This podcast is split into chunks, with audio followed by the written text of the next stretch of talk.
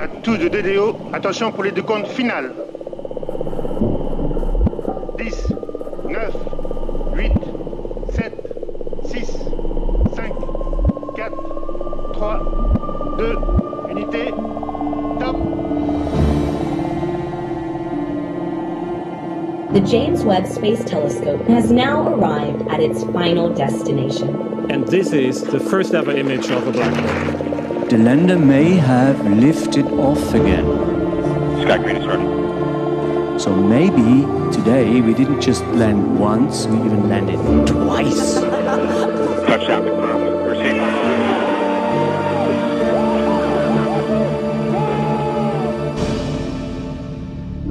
Hallo bei AstroGeo, dem Podcast der Weltraumreporter. Ich bin Franzi Konitzer. Und ich bin Karl Urban. Und wir sind zwei Wissenschaftsjournalisten. Karl ist Geologe, der es höchstens dreimal schafft, einen Stein über dem Wasser springen zu lassen. Und er ist nicht stolz auf diese Leistung. Und ich bin Astrophysikerin, die sich fragt, wann überhaupt das erste irdische Lebewesen Steine über Wasser hat springen lassen. Auch in dieser Folge erzählen wir uns gegenseitig eine Geschichte, die uns entweder die Steine unseres kosmischen Vorgartens eingeflüstert haben oder die wir in den Tiefen und Untiefen des Universums aufgestöbert haben. Genau, und Franzi, kannst du dich noch ans letzte Mal erinnern, als ich eine Geschichte erzählt habe?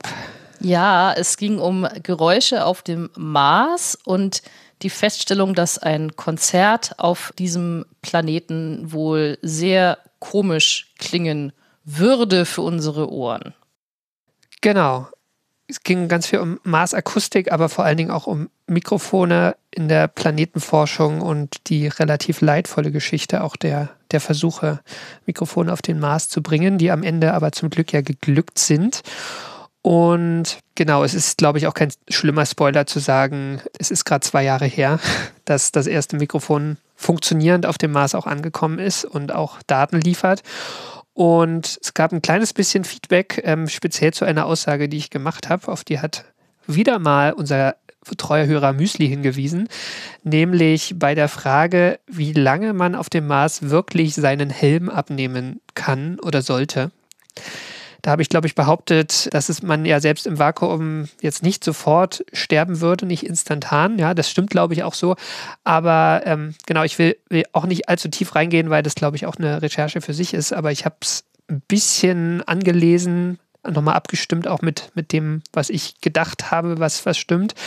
Und tatsächlich war ich da schon so ein bisschen optimistisch. Also es ist zwar so, dass unser Körper ist zwar ein ist ja ein Druckgefäß, ne? also es würden jetzt auch nicht sofort die Adern platzen, also auch wenn außen jetzt der Druck plötzlich nur noch sehr gering ist oder nicht mehr vorhanden ist.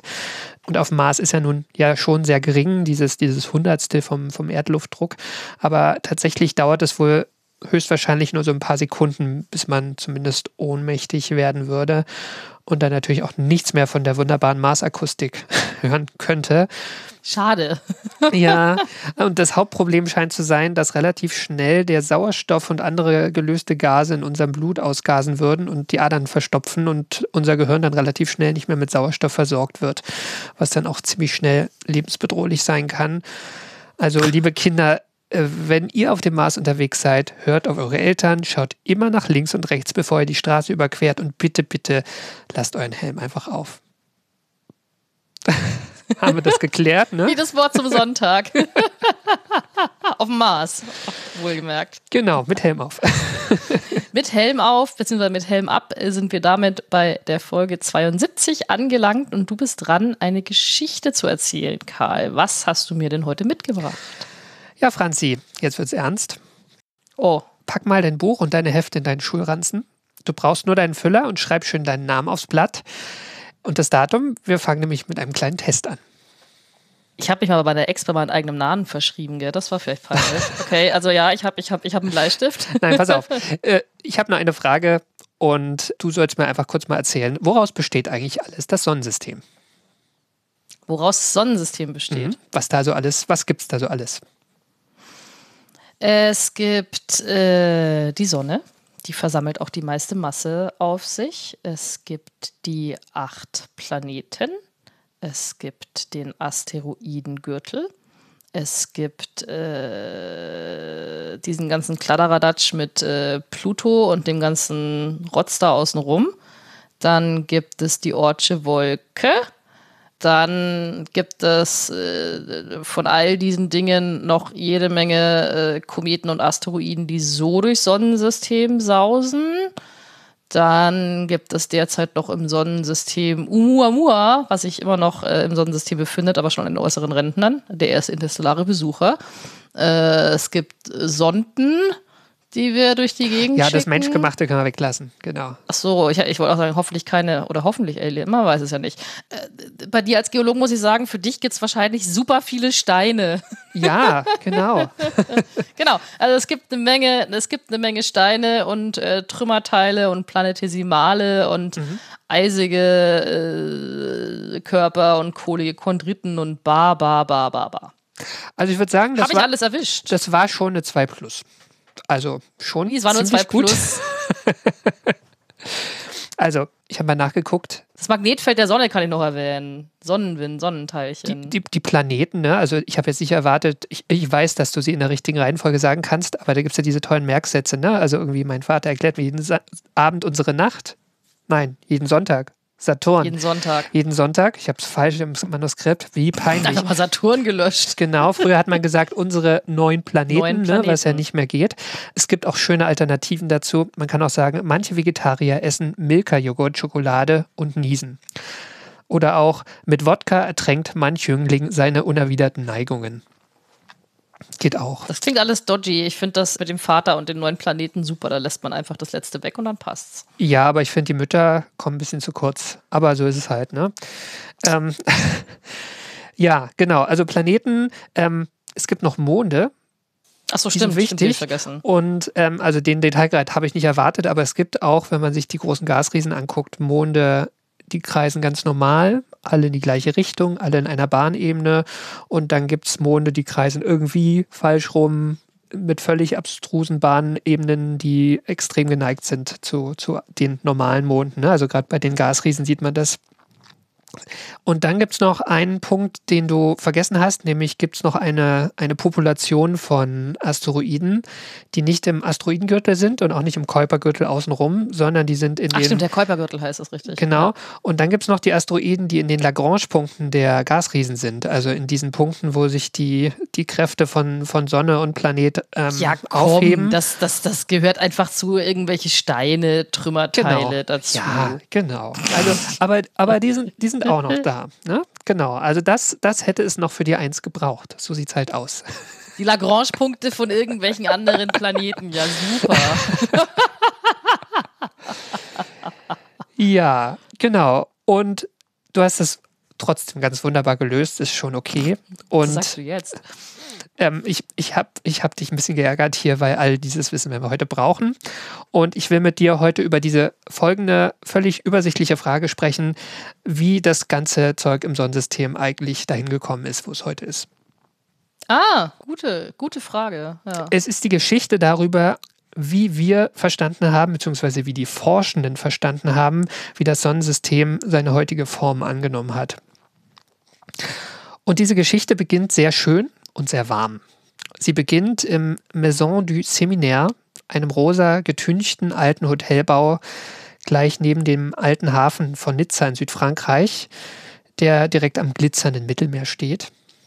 In der Stadt war ich nämlich vor ein paar Jahren unterwegs. Also die Geschichte beginnt auch nicht für alle dort, sondern nur für mich. Ne? Also ich, ich beginne dort. Diese Das Meer Geschichte. hat geglitzert, hoffe ich. Ja, das hat wunderbar geglitzert. Es war Mai, es war noch nicht so heiß, wie es ja dann da im Sommer, irgendwie ist es dann auch nicht mehr so schön, aber damals war es sehr angenehm, sehr angenehmes Klima. Und ich war auch nicht da zur Recherche streng genommen, sondern ich habe Urlaub gemacht, aber da war gerade diese Konferenz in diesem ähm, altehrwürdigen Gebäude und da ergab es sich, dass ich da mal ähm, hineingeschneit bin und mich mal ein bisschen umgehört habe. So what did we do? Uh, we tried to understand the current structure of the solar system. Also geht es darum, wie äh, vor allem die Gasriesen an ihre, an ihre jetzigen Plätze gewandert sind. Genau, unter anderem. Also Yay. der, den du da gerade gehört hast, das war Alessandro Morbidelli. Hast du von dem schon mal gehört? Nein. Ich bin immer noch geschockt darüber, dass du nominell in Urlaub offensichtlich ein Aufnahmegerät mitgenommen hast. Entsetzt bin ich geradezu, Karl. Entsetzt. Ja, das mache ich aber nur, wenn ich es vorher weiß, dass da was ist, was mich wirklich Entsetzt, interessiert. dass du das mitnehmen ja, darfst. ja, ich, ähm, du hast ja recht. Genau, also Alessandro Morbidelli, der arbeitet nämlich am Observatoire de la Côte d'Azur in Nizza und der ist ein sehr wichtiger Forscher auf dem Gebiet der planetaren Dynamik, also auf dem Feld, wo es darum geht, Veränderungen im Planetensystem ähm, zu untersuchen bzw. zu simulieren und äh, sich zu überlegen, was da in der Vergangenheit abgelaufen sein könnte, was realistisch ist und was nicht. Und eben auf der Basis von Computersimulationen. Well, I started my to work on small bodies since the beginning. So with uh, my PhD thesis, which was in 1992. So I studied at the time mostly dynamical motion of bodies and the transfer of bodies from one place to the other in the solar system. So the origin of meteorites from the asteroid belt and then the origin of uh, comets from the distant solar system. Genau, also Morbidelli hat sozusagen beim, beim Kleinen angefangen. Der hat 92 seine Doktorarbeit gemacht, wie er sagt. Und da ging es tatsächlich um so einzelne Familien von Asteroiden und Kometen und wo die so herkommen, bevor sie zu uns als Meteoriten auf die Erde fallen. Und danach hat sich Morbidelli dieser viel größeren Frage zugewandt. It was clear that the planets should not form on the orbits on which we see them because uh, these orbits are partial eccentric and uh, they, they are pretty separated from each other and also the small body populations have been, been heavily disturbed.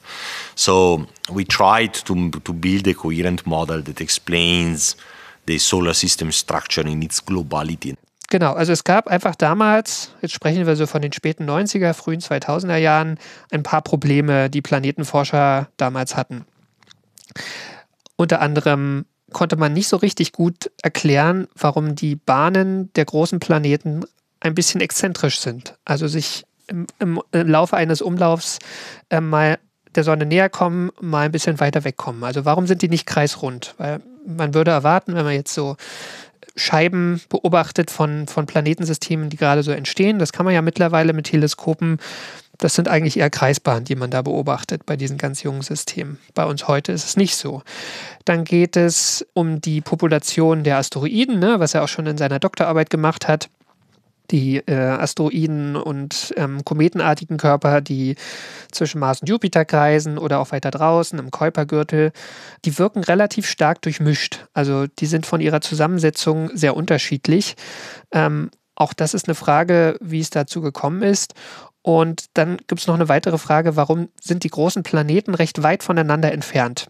Ja, also da, auch da kann man sehr junge Planetensysteme beobachten. Da sind die Planeten viel kompakter an den Sternen dran und auch nah beieinander.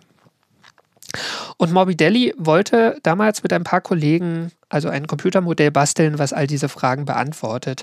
Und dieses Modell, von dem hast du vielleicht schon mal von gehört, das heißt Nice-Modell oder Nizza-Modell. Ja, genau. ja, ja, ja.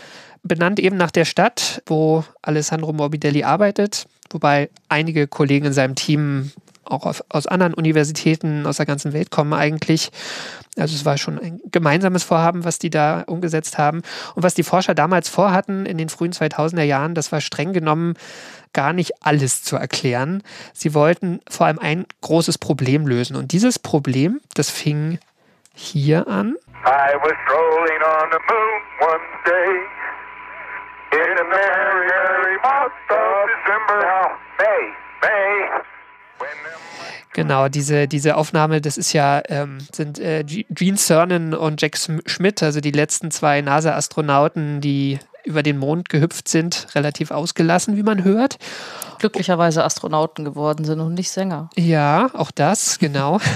Und einer von denen, Jack Schmidt, ist ja auch der einzige Geologe, der auf dem Mond jemals gelandet ist der einzige Wissenschaftler überhaupt. Ja, genau. Die Ehre kam einem Geologen zuteil. Vollkommen zu Recht. Ja, genau, sinnvollerweise. Und Jack Schmidt ist ja auch immer noch, das habe ich glaube ich schon mal in, in, einer meiner ersten Folgen mit dir äh, erzählt, ne? der ist ja auch immer noch auf Konferenzen unterwegs, der ist ja mittlerweile auch in den 90ern schon, also auch sehr umtriebig.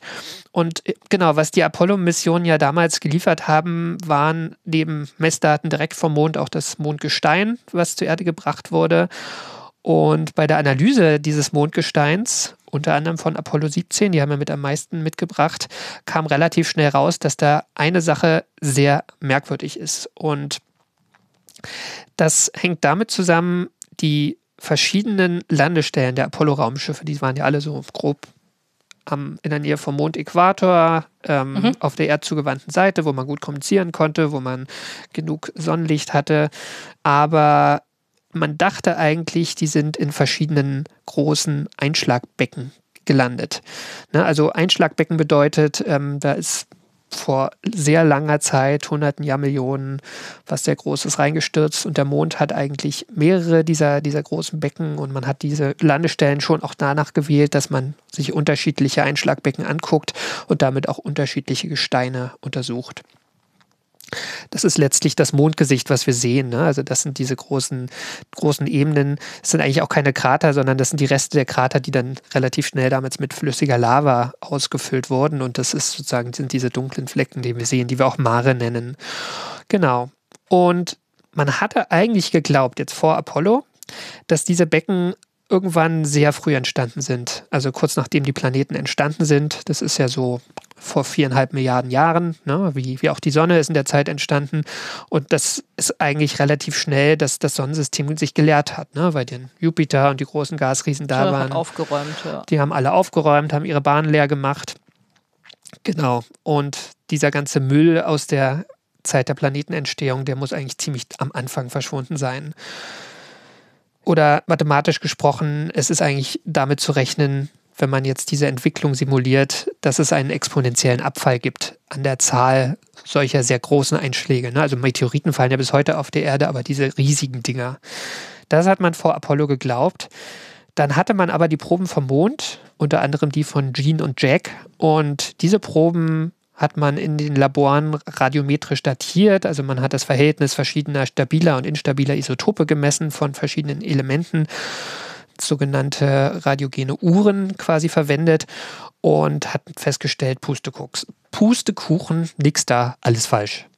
Pustekucks wäre aber auch lustig, aber ja. Ja. Ähm. Pustekuckuck. Also, diese drei größten Einschlagsbecken auf der Vorderseite des Mondes sind ziemlich genau 3,9 Milliarden Jahre alt. Und zwar alle drei. Eieieiei. Das ist das Ergebnis von Apollo. Schlecht. Ja. Und das ist, das klingt jetzt zwar auch irgendwie lange her, ne? aber 3,9 und 4,5 ist halt schon ein, selbst geologisch betrachtet, ein ziemlich großer Unterschied. Ne? Das sind 600 Millionen Jahre nach der Entstehung der Sonne und aller Planeten und Monde. Ja, da sollte es eigentlich schon ziemlich ruhig und leer gewesen sein. Warum entstehen da nochmal in relativ kurzer Zeit drei große Einschlagbecken auf dem Mond? Oder um es anders zu sagen, es ist wahrscheinlich ruhig gewesen und dann bam ist nochmal ganz kurz die Hölle losgebrochen und riesige Brocken, Brocken und das sind wirklich jetzt auch nicht zehn Kilometer, war ja der Meteorit, der das Ende der Dinosaurier eingeläutet hat. Wir sprechen jetzt aber eher von Brocken, die sind dann nochmal eine Größenordnung mehr, ne? also einige, einige hundert äh, Kilometer große Einschlag, äh, äh, einschlagende ah. Blöcke. Also es waren einfach Riesendinger. Und vor allen Dingen, wenn das auf dem Mond in kurzer Zeit passiert ist, dann ist ja auch damit zu rechnen, dass es auch auf allen anderen Planeten passiert ist. Ne? Also dass wirklich das ganze Sonnensystem geradezu durchsiebt worden ist von sehr großen Brocken. Und dieses Phänomen ist auch bekannt als spätes starkes Bombardement oder das Heavy Late Bombarden. Genau. Und genau das ist das Problem, mit dem sich Alessandro Morbidelli damals angefangen hat zu beschäftigen es war zwar damals schon 30 Jahre alt, ne? also man hat es in den 70er Jahren eigentlich schon erkannt, aber es war noch völlig ungelöst. Also warum sollte plötzlich nochmal so eine riesige Welle von Meteoriten die Planeten durchsieben? So we started to think what could have produced a surge in the bombardment rate. Well, if you think about it, it's pretty logical. So you need to have somewhere in the solar system a reservoir of small bodies that was perfectly stable up to that time, so that these small bodies were not puncturing and colliding with any planet. And all of a sudden, after half a billion years of solar system evolution, this reservoir of small bodies became unstable. And then the, the, the, small bodies started to modify their orbits, intersect the orbits of the planet, and, and collide with the planet. So, how can you turn a reservoir of small bodies from stable to unstable after half a billion years of evolution? And I would say suddenly. Genau. Also, das ist. Ja. Das ja. ist die große Frage sozusagen. Es, also die müssen irgendwo hergekommen sein, die müssen vorher irgendwo stabil gelagert gewesen sein und plötzlich müssen sie alle in Bewegung gesetzt worden sein und ins, ins Sonnensystem bewegt worden sein. Und das NIS-Modell, das Nizza-Modell, das macht dafür eine Annahme. nämlich wie das Planetensystem nach seiner Entstehung erstmal ausgesehen hat, also diese erste stabile Phase sozusagen. Die ersten 600 Millionen Jahre. Ja, genau, aber eigentlich schon wenige Jahrmillionen, nachdem die Sonne sich aus einer Gas- und Staubwolke gebildet hatte, also schon mhm. ziemlich von Anfang an. Witzigerweise sind gerade diese Prozesse gar nicht so gut zu erklären, also wie aus einer Gas- und Staubscheibe kleinere Bröckchen werden, die sich noch nicht durch Schwerkraft zusammenhalten. Das ist bis heute überhaupt nicht geklärt. Ja, das ist bei der Planeten, bei der Planetenspielung dieses Pebble-Modell und ja. das andere. Ne? Da geht's, man weiß es immer noch nicht. Ja. Ähm, also das, das haben sie nicht adressiert. Das Modell beginnt sozusagen wenige Millionen Jahre danach. Und letztlich, wenn man sozusagen anfängt, Planeten große Körper zu bilden. Dann bilden sich diese Planetesimale erstmal, die dann schon eine gewisse Schwerkraftwirkung haben und die vereinigen sich, stoßen zusammen, räumen dann auf ihrem Orbit sozusagen das ganze Gas weg. Ne? Dann bilden sich die Kerne der Gasriesen natürlich erst erstes Jupiter, Saturn, Uranus, Neptun. Die räumen ihre Bahnen leer, sammeln dann auch das Gas ein. Deswegen sind es Gasriesen geworden. Und die bestehen ja auch hauptsächlich aus Wasserstoff und Helium, also eigentlich auch ähnlich wie die Sonne, das, das Baumaterial der Sonne. Genau. Das, das ist alles passiert, aber äh, die Annahme jetzt von dem Modell ist, diese Planeten sind damals noch wahnsinnig nah beieinander. Ne? Also jetzt gerade die vier großen, wahrscheinlich gab es die Gesteinsplaneten auch schon, wobei die spielen in dem Modell jetzt hier keine große Rolle, weil die auch die Schwerkraft des Sonnensystems eigentlich kaum beeinflussen.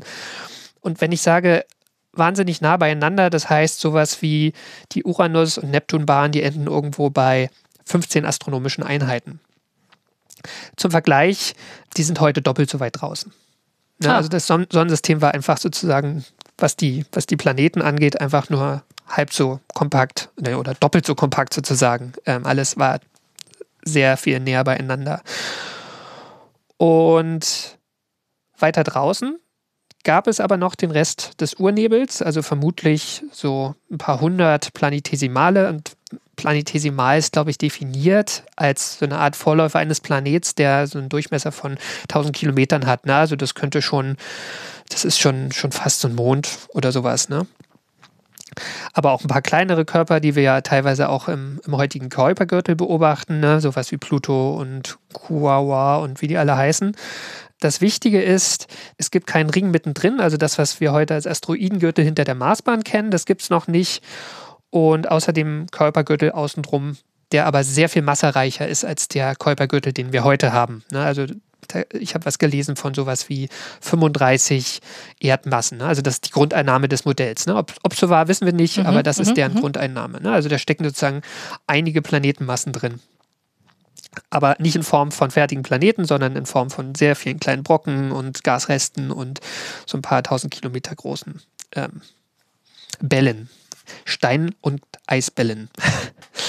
genau. Und hier setzt jetzt das Nizza-Modell an und schreibt die Entwicklung dieses stabilen Systems fort. So. Und was passiert da genau? Also die Kleinkörper kreisen auf ihren Bahnen um die Sonne in diesem Ring hinter der Planeten, hinter den Planetenbahnen und die sind natürlich, die stoßen mal zusammen und deren Orbits sind nicht völlig stabil und deswegen wird auch immer mal einer so ein bisschen Richtung Uranus oder Neptun gelenkt. Ne? Also die, die Orbits werden nach Stößen ja auch oft exzentrischer, also kommen ein bisschen näher an die Sonne ran.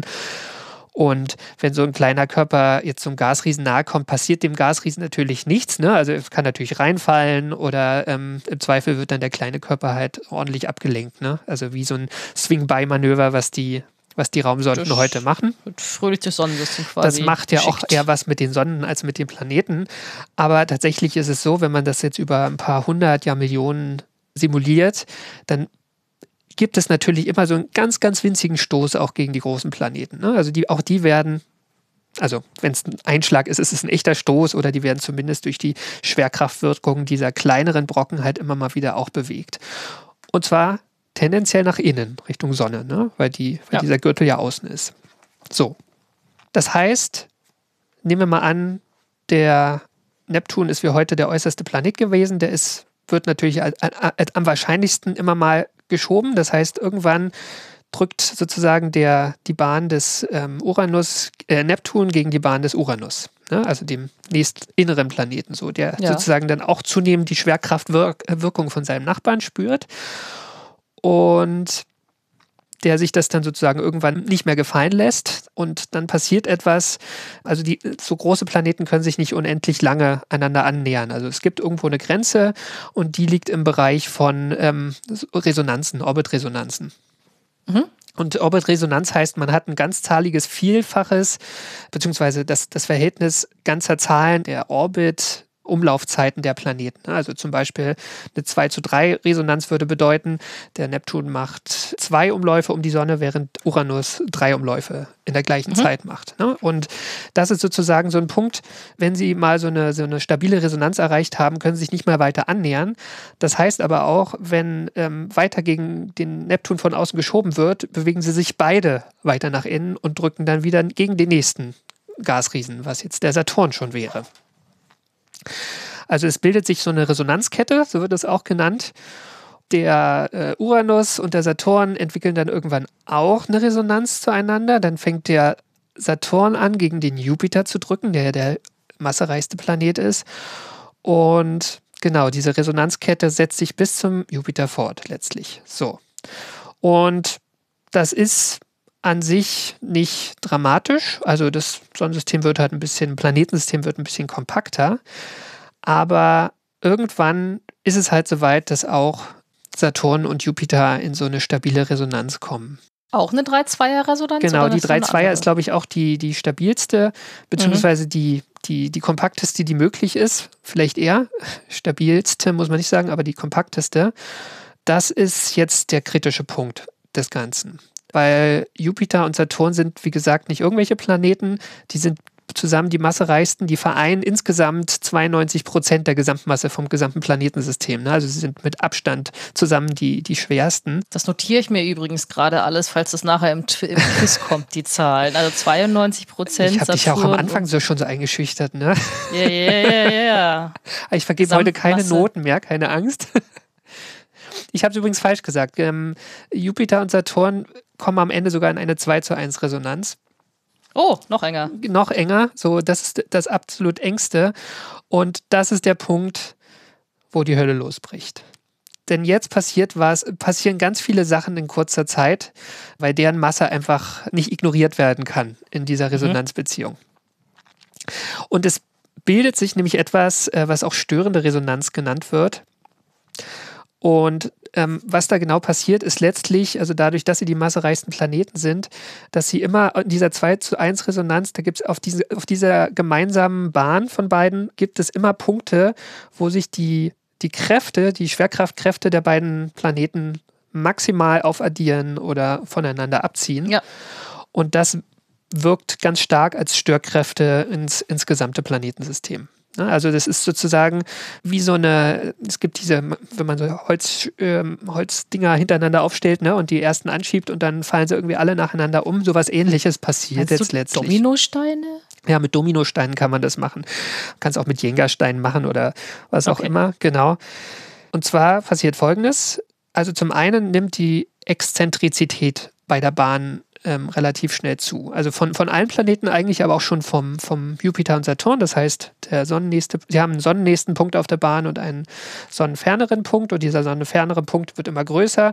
Das heißt, die Orbits schieben sich so ein bisschen in die Richtung von Uranus und Neptun und bei denen kommt dieser, dieser Effekt nochmal viel stärker an. Die werden auch nochmal deutlich exzentrischer und der äußerste Planet, nehmen wir an, das war der Neptun, schiebt sich sozusagen jetzt plötzlich auch im Laufe seiner plötzlich sehr exzentrisch gewordenen Bahn immer wieder in diesen extrem dichten Kuipergürtel rein. Eieiei, ja, okay. Genau. Und ist es jetzt auch nicht so, dass die, dass der, dass die Planeten sozusagen so, so ein bisschen ein paar hunderttausend Kilometer nach außen wandern, sondern dieses Modell geht jetzt davon aus, dass innerhalb von wenigen hunderttausend Jahren das Planetensystem seine heutige Größe erreicht. Also dass auch wirklich die äußeren Gasriesen von den erst 15 auf die 30 astronomische Einheiten gehen. Ne? Also die pflügen wirklich in, durch, diesen, durch diesen Gürtel durch und zerstören den quasi. Also der, der wird sozusagen in alle kosmischen Winde zerstreut. Ja, die Metapher passt nicht so gut. Also sie werden verstreut Aber ich in alle sie Richtungen. trotzdem schön. In alle, in, in, in, vom kosmischen Wind verweht. Genau. Könnte ja auch. ja, äh, Und, und diese Effekte sind so krass, dass es jetzt, es, das Nies-Modell war sozusagen ja der Anfang. Man arbeitet bis heute an Nachfolgemodellen. Es gibt, gab ein paar Jahre später ein Modell, das gesagt hat, es könnte sogar sein, dass im Zuge dieser, dieses Chaos Uranus und Neptun ihre Umlaufbahnen vertauscht haben. Ach, deshalb hast du vorhin gesagt, es war wahrscheinlich der Neptun. Genau, ich deswegen habe ich das immer so defensiv, so ähm, ja, okay. ah. defensiv äh, formuliert. Also, dass, dass zwei Planeten in so einem Zuge wirklich zusammenstoßen, ist halt statistisch eigentlich nicht drin. Ja, es ist wirklich sehr unwahrscheinlich, aber es ist deutlich wahrscheinlicher, dass die die Bahn vertauschen. Ja, dass der, Hat das, das aber auch erklärt, warum quasi der Pol von Uranus, also warum er sich so langwälzt auf seiner Bahn? Steckt das damit drin oder sagt man das ignorieren aber jetzt mal an dieser Stelle? Das habe ich mich auch gefragt und ich habe da eine Quelle gefunden, die gesagt hat, das, das hat einen anderen Effekt. Also ich glaube, das ist auch ein Thema oh. für eine eigene Folge, weil es, glaube ich, auch spannend ja, ist, bitte. sich das zu überlegen. Genau. Ja. Hat aber hier wohl damit nichts zu tun. Okay, also lasse ich dich mit der Rotationsachse vom Uranus zufrieden. Genau. Und, okay, aber sie haben vielleicht die Plätze getauscht. Genau, wir müssen ja weitermachen mit unserer ganz großen Frage. Also, wir haben Chaos, ne? also es scheint jetzt erstmal alles angelegt zu sein, zu erklären, warum plötzlich riesengroße Meteoriten auf die Planeten einstoben und wo die hergekommen sind, nämlich aus diesem äußeren, damals erstmal noch sehr dichten Band. Genau. Also die Planeten machen quasi Billard Allerdings mhm. Billard hauptsächlich ohne Stöße und Kö, sondern ähm, einfach mit der Schwerkraft und nahen Vorbeiflügen und exzentrischen Bahnen und so weiter. Und das bringt sozusagen die ganzen Asteroiden und Kometen und Planetesimale halt in alle Richtungen in Bewegung. Ein großer Teil davon wurde höchstwahrscheinlich einfach ins Nirvana geschossen, ja, was ja auch erklärt, warum wir heute diese, diese extra ähm, solaren Kometen beobachten können. Ne? Also auch im anderen Planetensystem passiert das sicher ab und zu, dass da was nach außen katapultiert wird und wahrscheinlich auch gar nicht so selten, dass sogar bei uns solche Sachen mal vorbeikommen. Also das größte Teil wird rausgeschossen, aber ein kleiner Teil kann natürlich auch ins innere Sonnensystem abgelenkt werden, wird vielleicht auch einfach eingefangen und siedelte sich letztlich im Asteroidengürtel, im heutigen Asteroidengürtel hinter der Marsbahn an. Ich habe das ja in der Folge zu, zu Ceres auch erklärt, dass es da so eine Lücke gibt, ne? in der zwischen den, zwischen den inneren mhm. Gesteinsplaneten, also zwischen Mars und den äußeren, also da, wo dann der Jupiter ist. Und diese Lücke ist natürlich nach dem Nizza-Modell auch erklärbar, ne? weil der Jupiter mit allen Gasriesen nach außen gewandert ist und sie haben sozusagen was zurück, äh, einen, einen Freiraum zurückgelassen. Und da wurden tatsächlich dann einige Asteroiden eingefangen. Genau, also ein Teil ist da gelandet. Ein anderer Teil wurde tatsächlich von den Gasriesen selbst eingefangen als Satelliten, als Monde. Und tatsächlich werden diese Brocken in dem Nies-Modell zu den, diesen irregulären Monden, die ich am Anfang noch erwähnt habe. Ne? Also ähm, wenn man uns jetzt den Jupiter anguckt, da gibt es diese großen galileischen Monde, Io Europa, Ganymed Callisto und noch ein paar andere, die alle schön in einer Ebene sind. Die sind höchstwahrscheinlich mit dem Jupiter zusammen entstanden. Aber diese ganzen anderen, die in komischen Bahnebenen, ähm, in komischen Richtungen um, um den Jupiter und auch um den Saturn kreisen, die sind höchstwahrscheinlich eingefangen worden, in, auch in dieser, in dieser Chaoszeit, ne, weil die halt auch aus allen Richtungen möglich gekommen sein konnten. Sie können auch zu Trojanern werden, also an diesen kräftearmen Lagrange-Punkten 60 Grad vor oder hinter dem Planeten sich angesammelt haben, die wir heute beobachten. Und ein noch kleinerer Teil schoss dann tatsächlich auch ins innere Planetensystem und traf da gelegentlich auf felsige Planeten oder, oder den, den Mond. Mond. Genau. Merkur, Erde, Erde, Venus und Mars haben sich ihr Fett weggekriegt und das große Bombardement nahm seinen Lauf. So, Franzi, klingt doch alles total toll und schlüssig, oder? Haben wir alles erklärt. Äh, ich würde mich noch fragen, wenn die erst so exzentrisch, also ich, das ist, ich, ich gehe mal davon aus, dass es sich bei dieser Frage um eine rhetorische Frage handelt. Den Huster werde ich nicht rausschneiden. Äh, das das äh, Lieschen Müller in mir fragt sich auch, äh, wenn die erstmal so exzentrisch geworden sind, dann muss ja auch irgendwas wieder dazu geführt haben, dass die jetzt eben weniger stark, ex also ne, wie, wie, was hat dann dazu geführt, dass sich das alles offensichtlich wieder eingekriegt hat? Also wie hört das auf? Genau, aber äh, sag doch mal, weshalb du jetzt eben so äh, demonstrativ. Also der Punkt, den du genannt hast, ist auch gut. Da gehe ich gar nicht so im Detail drauf ein, aber ich glaube, das kann man tatsächlich erklären, ne? weil die Brocken, die auf so kometenartigen, lang erstreckten Bahnen irgendwie waren, die, die sind ja nicht auf, auf ewig stabil. Ne? Die Da Ja. ist es halt schon wahrscheinlich, dass die halt auch irgendwann mal wieder einem anderen Planeten begegnen. Also ich glaube, das ist einfach so, so Selektion im, im Jahr, Laufe von hunderten Jahrmillionen, dass die Sachen Ja. auf Kreisbahnen letztlich überleben, beziehungsweise die Sachen, die auf Kreisbahnen irgendwann gekommen sind. Und auch die Planeten sich dann irgendwie so äh, settling down in Genau. ihre neuen. Genau. Nee, also was, was hier so ein bisschen interessant ist, ist natürlich, es wirkt alles total elegant, ne? Also man so ein letztlich, was, was, die, was die Software angeht, man hat ein Vielkörpersystem mit Planeten, Planetesimalen, Asteroiden, Kometen. Man nimmt die Gleichung der Newtonschen und Keplerschen Mechanik. Aber jetzt kommt der kritische Punkt, man nimmt halt auch ein paar Grundannahmen.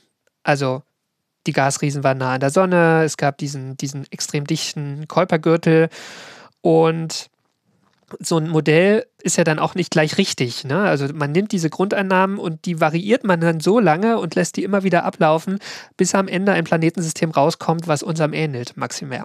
Ne? Also das ist ja. Ja. der Ablauf. Und die Frage ist, ist das Ergebnis jetzt der Beweis, dass es genauso gewesen sein muss? Oder man könnte auch sagen, ist die Lösung der Simulation eindeutig? Oder gibt es vielleicht verschiedene An Anfangsbedingungen, die in der Simulation zu einem identischen Resultat geführt haben? Oder zu einem zumindest relativ ähnlichen. Ja, ich würde sagen eher letzteres. Genau. Also das ist die große Frage, die das, ich, ich beantworte sie auch gar nicht, aber die das, dieses Nizza-Modell letztlich ähm, und oder diese Herangehensweise ähm, bis heute mit sich herumschleppt. So, das, das Päckchen, was die Forscher tragen. Oder wo sie sich auch natürlich gegen Kolleg skeptische Kollegen so ein bisschen ähm, erwehren müssen. Genau, also das ist, das ist so die große Frage. These small bodies, if we understand how they formed, they must have formed on circular orbits with, uh, with low eccentricities. So they started off very ordered, right? And when we look into the solar system today, particularly in the Kuiper Belt, they look like a train wreck. Genau, das war ein anderer Forscher, Hal Levison, ein Kollege von Morbidelli am Southwest Research Institute in Boulder, Col- Colorado, der auch äh, einer der Autoren vom ursprünglichen NIS-Modell war. Und der macht jetzt ein, ein, ein Argument auf, warum der Ansatz trotzdem nicht ganz schlecht ist, beziehungsweise warum, warum wir sozusagen annehmen müssen, dass es zumindest so eine, so eine Chaos- und Durchmischungsphase gegeben haben muss. Jetzt neben dem großen Bombardement, zu dem ich gleich auch nochmal komme. Und er sagt nämlich, das Sonnensystem, was wir heute beobachten, das ist einfach wie das Ergebnis von einem, von einem Zugunglück oder man könnte auch sagen von einem Auto, großen Autounfall. Ja? Also wir kommen dahin und wir sehen, überall liegen Teile von Lastwagen, von Autos, von Motorrädern rum. Müssen wir uns jetzt nicht genauer vorstellen. Ist jetzt kein wunderschönes Beispiel, aber es trifft so ein bisschen, weil es war halt einfach was los damals. Genau, und die Forscher heute schauen sich halt diese Teile an. Das sind zum Beispiel jetzt übertragen auf die Realität die Orbits von Asteroiden, wie die durchmischt sind, die Objekte im Kuipergürtel und in der Ortschen Wolke, auch wie die chemisch zusammengesetzt sind und versuchen daraus zurückzurechnen, welche Bewegungen der großen Planeten stattgefunden haben können und, und, und welche nicht. Mit dem Unterschied, dass wir noch gar nicht ähm, alle herumliegenden Teile verstanden haben. Ne? Und dass das Wissen auch im Fluss ist.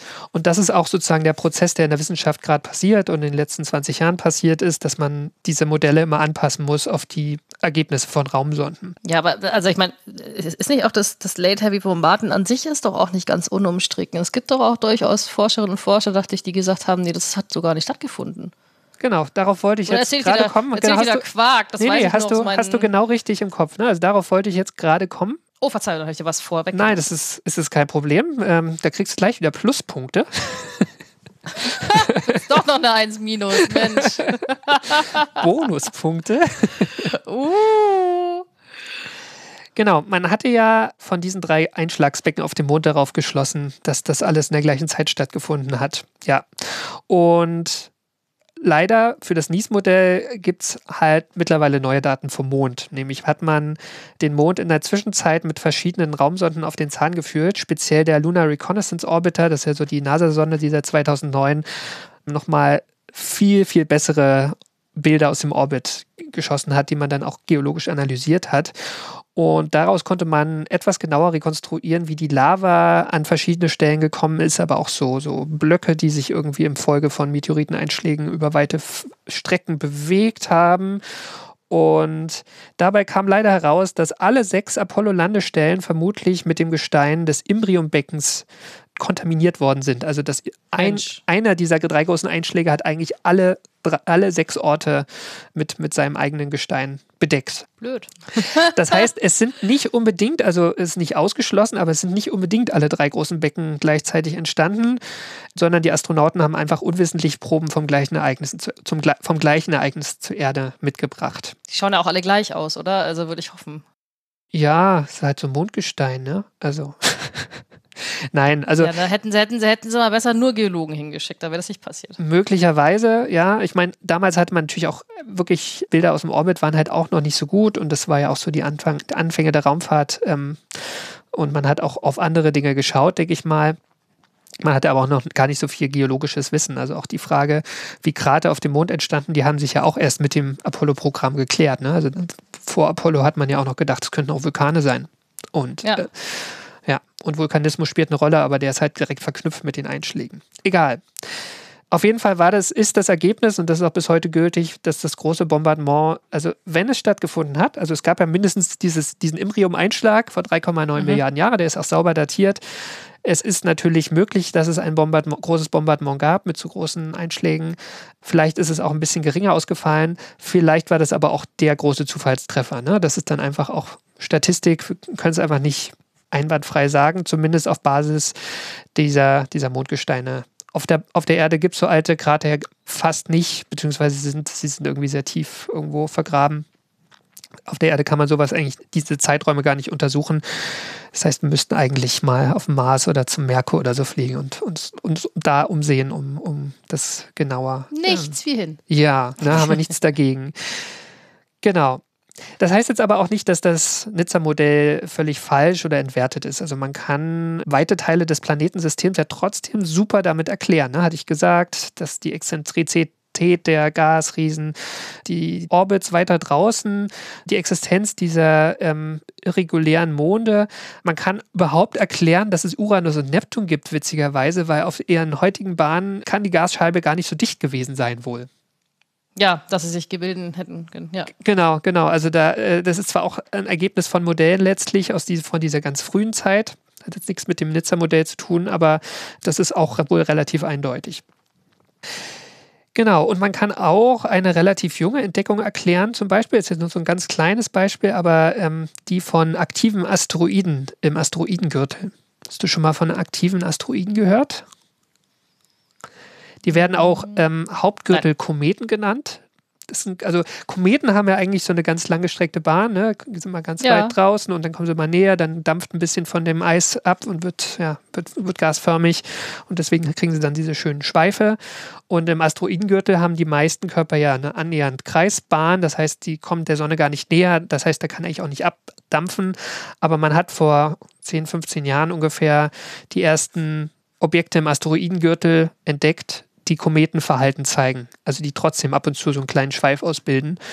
Und die Erklärung dafür ist, das sind halt auch Objekte, die sind gar nicht dort entstanden an der Stelle, sondern viel weiter draußen. ja, mit dem Eis. Ja, genau, wurden ja, irgendwann okay. nach, nach innen transportiert, haben dann irgendwie eine Kruste gebildet und ähm, haben sich da haben sich da halten können letztlich und ab und zu bricht dann halt mal diese Kruste auf und dann kommt so ein bisschen entsteht so ein kleiner Schweif ja Mm, also das das Nizza Modell hat noch so ein hat noch einige einige Punkte sozusagen wo es wo es gut funktioniert vielleicht noch ein anderes interessantes Problem das habe ich ja auch schon mal erwähnt nämlich äh, die Existenz von Ceres ne? Äh, das war in der Folge 50 Planet der Frühstücksflocken Planet der Frühstücksflocken. Ja. Genau. Ceres ist ja der größte Körper im Asteroidengürtel hinter der Marsbahn und seit 2006 ja auch ein Zwergplanet, genauso wie Pluto. Und Ceres gehört da definitiv nicht hin. Ne? Das hat man spätestens da erkannt, weil seine Oberfläche sehr viel Wasser und zum Beispiel auch Ammoniakeis ähm, enthält, also Stickstoffverbindungen, die so nah an der Sonne in seinem jetzigen Orbit gar nicht stabil sind. Also auch Ceres scheint auch hingekommen, äh, äh, von woanders äh, hingekommen zu sein und kann dort nicht entstanden sein. Allerdings ist Ceres so die harte Nuss auch für das, für das Nizza-Modell tatsächlich, weil der ist halt 1000 Kilometer groß, also ein ordentlicher Trümmer und den einfach mal so von hinter der Neptunbahn ins innere Sonnensystem zu wuchten auf eine Kreisbahn, das ist schon eine Hausnummer. Also da, da muss man, muss man auch tatsächlich dieses Nizza-Modell oder diese Nachfolgemodelle davon schon so richtig quälen und viele tausend Durchläufe machen, um das irgendwie hinzubekommen. Und ja, also das, das ist sozusagen auch noch so, so eine große Frage. Es könnte sich auch noch zu einem Sargnagel für diese ganze Annahme, ähm, diese ganzen Grundannahmen entwickeln, letztlich. Und vielleicht noch zum Abschluss. Ähm, ich habe am, am Schluss Herr Levison gefragt, ähm, wie viel diese ganze Simuliererei wirklich bringt oder wie aussagekräftig die am Ende sein kann. Und vor allen Dingen auch, also als Geologe gefragt, ne? Also ist das, ist deren Arbeit, ne? Es ist ja auch ein Blick in die, in die Planetengeschichte, bloß halt auf einem größeren Rahmen. Aber ist diese, diese Arbeit jetzt an so einem Modell wie dem Nizza-Modell vergleichbar mit der Arbeit von anderen Geologen, die ja oft auch mit indirekten äh, Methoden arbeiten. Ne? Also zum Beispiel, wenn man irgendwie die Schichten des Himalaya-Gebirges vermisst und sich anguckt, wie die geformt sind und sich überlegt, wie die entstanden sein können und dann am Ende zum Schluss kommt, vor wie vielen Millionen Jahren der indische Subkontinent in Asien reingerauscht ist. Ne? Das ist ja auch sowas, können wir heute eigentlich ja. nicht mehr sehen. Aber man macht da eine Hypothese, ne? äh, noch keine Theorie. Und mittlerweile wird es aber keiner mehr in Frage zu stellen. Und das Nizza-Modell klingt ja dagegen schon relativ krude. Also wie einer der, der Profs in meinem kurzen Physik, abgebrochenen Physikstudium am Anfang mal gesagt hat, geben Sie mir fünf Parameter und ich fitte Ihnen einen Elefanten. Ich finde, das, ja, das, das geht so ein bisschen in die Richtung. Ne? Also man kann sich natürlich alles herbeisimulieren, wenn man will. Und die Antwort von Herr Levison dazu, die fand ich ziemlich spannend. The one difference though between a geologist and what we do is that the physical processes that we're interested in are much simpler. And therefore, our models really are quantitative in a way a geologist has a problem reproducing. So you don't have continents, but but just celestial mechanics. That's right, and we know how celestial mechanics works. So I think we're a little bit we our job's a little easier than a geologist in putting the history of the solar system. And and the reason why I want to make that distinction is because you know we'll be able to sit down once we have the data and actually generate a model that can reproduce it in a way that I don't think a geologist will be able to. Genau, also er sagt, die physikalischen Gesetze des Planetensystems sind viel einfacher als die, die hinter geologischen Prozessen auf der Erde stehen. Es ist eben nur in Anführungszeichen Orbitmechanik und ein, bis, ein bescheidenes Vierkörperproblem. Genau. Ganz bescheiden, ja. bis jetzt.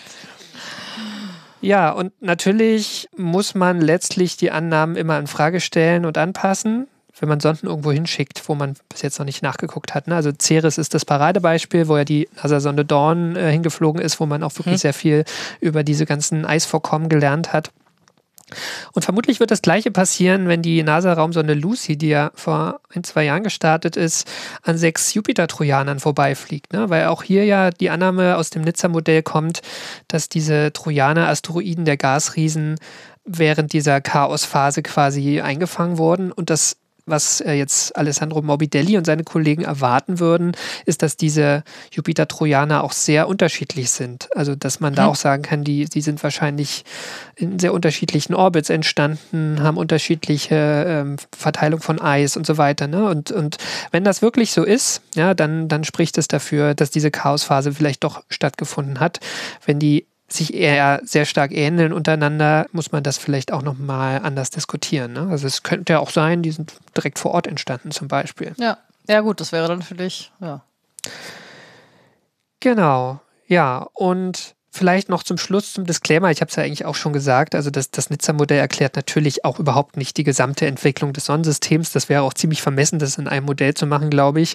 Sondern wirklich, es geht wirklich um diese Chaosphase, wie genau die Gasriesen entstanden sind, die Gesteinsplaneten. Ähm, das lässt sich auch heute ja viel schwieriger mit Beobachtungsdaten verifizieren und, und ähm, ja, die Grundannahmen schon mal gar nicht bestimmen. Aber wenn das Nizza-Modell und, und diese Prozesse, die da stattgefunden haben, wirklich stattgefunden haben und man das jetzt weiter verifiziert, zum Beispiel mit der Lucy-Mission, dann hat man halt so einen Schlüsselmoment. Ne? Dann kann man sozusagen sagen, das stimmt im Großen und Ganzen. Und dann kann man das sozusagen auch als Ansatzpunkt nehmen, das, was davor passiert ist, genauer sich anzuschauen und zu simulieren. Und da kann man sich dann sozusagen von einem Punkt zum nächsten hangeln.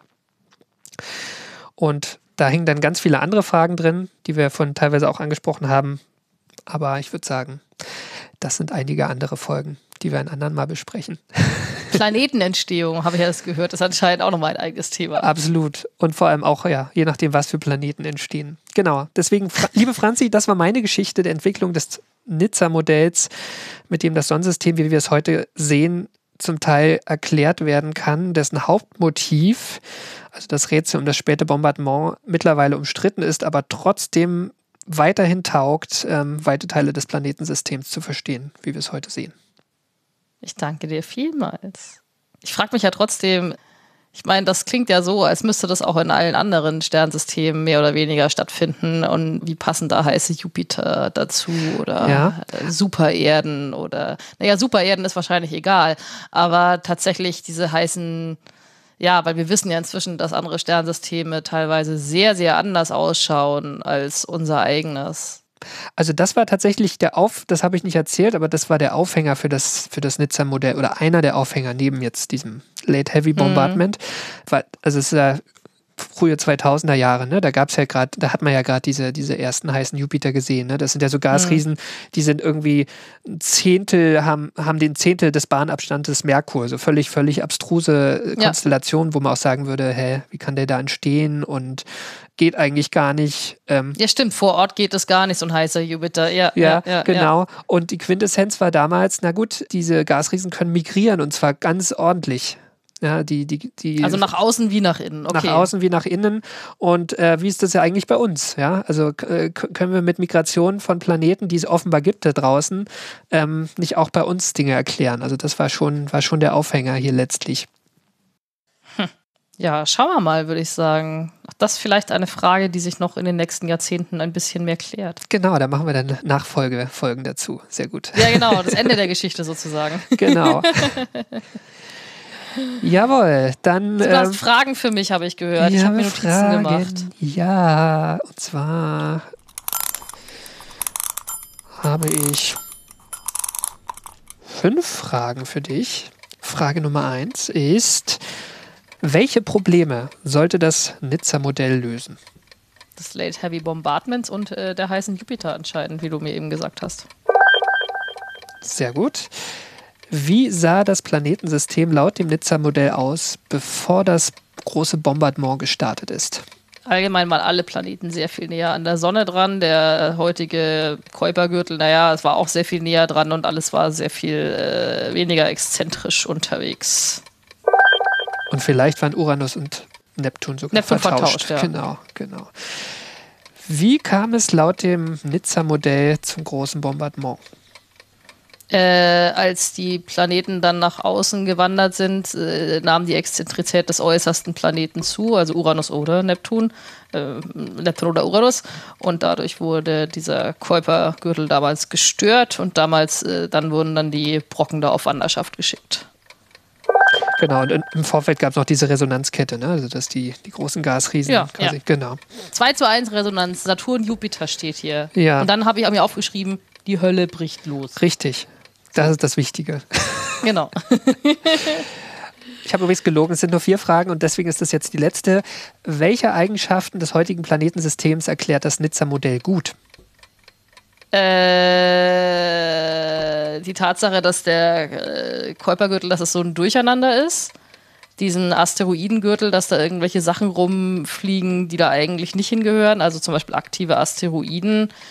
Die großen Abstände von Uranus und Neptun, die sich eigentlich nicht an der Stelle hätten bilden können, wo sie sich, wo sie jetzt sind, weil die Dichte nicht ist. Äh, ja, wenn es Late Heavy Bombardment stimmt, dann wohl auch das, weil dafür wurde es ja schließlich äh, entworfen. Ähm, ja. Und du hast wieder Ja. die Trojaner vergessen, aber das, das verzeihe ich Ja, dir. schau, komm mal, die, die paar Brocken da. Jawohl, gut. Wacker geschlagen. Ja, absolut. genau.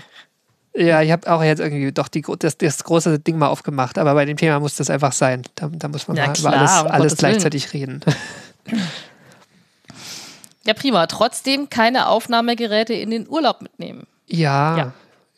Okay. aber, aber wenn ich ein bisschen schönes Vogelgezwitscher aufgenommen, ich, ich habe mal, ich habe mal äh, nicht aus Arbeitsgründen de, mein Aufnahmegerät mit in Urlaub äh, aufgenommen und zwar waren wir in Paris und ich habe die Glocken von Notre Dame, bevor sie abgebrannt ist. Hm. Ah. Ich weiß gar nicht, ob sie die gleichen Glocken jetzt noch verwenden, ne? aber die habe ich ah, noch. Sehr schön. ah, okay, okay, ich nehme alles zurück. Trotzdem, egal. haben wir es dann? Haben wir es dann. Dann haben wir es, oder? Genau, dann kann ich sagen, dass äh, sie das war. Die 72. Ausgabe von AstroGeo. Wir danken allen, die unsere Arbeit unterstützen. Und das sind die regelmäßigen AbonnentInnen der Weltraumreporter, dem Online-Magazin. Und das Abonnement kostet 3,49 Euro pro Monat. Und wir haben auch einen Newsletter, der gar nichts kostet und den ihr auch abonnieren könnt. Ich muss dich mal eintragen in unsere Liste. Genau.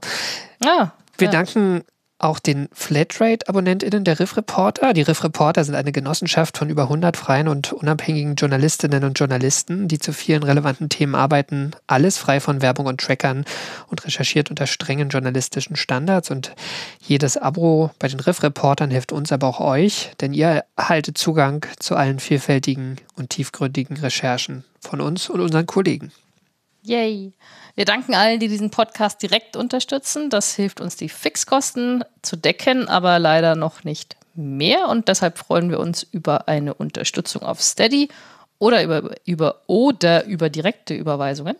Und alle Möglichkeiten, uns finanziell zu unterstützen, findet ihr auf unserer Website astrogeo.de. Und wenn euch die Folge gefallen hat, hinterlasst uns gerne einen freundlichen Kommentar oder eine Bewertung bei iTunes, Spotify, direkt auf unserer Webseite oder wo auch immer ihr diesen Podcast hört. Feedback oder Ideen für neue Themen könnt ihr uns auch auf Mastodon zukommen lassen unter astro-geo.chaos.social. Auf Twitter findet ihr uns als astro-geo oder ihr könnt uns eine E-Mail schreiben an redaktion.astrogeo.de. Und zuletzt danken wir euch fürs Zuhören. Wir sagen Tschüss. Glück auf. Und Ad Astra. Bis zum nächsten Mal.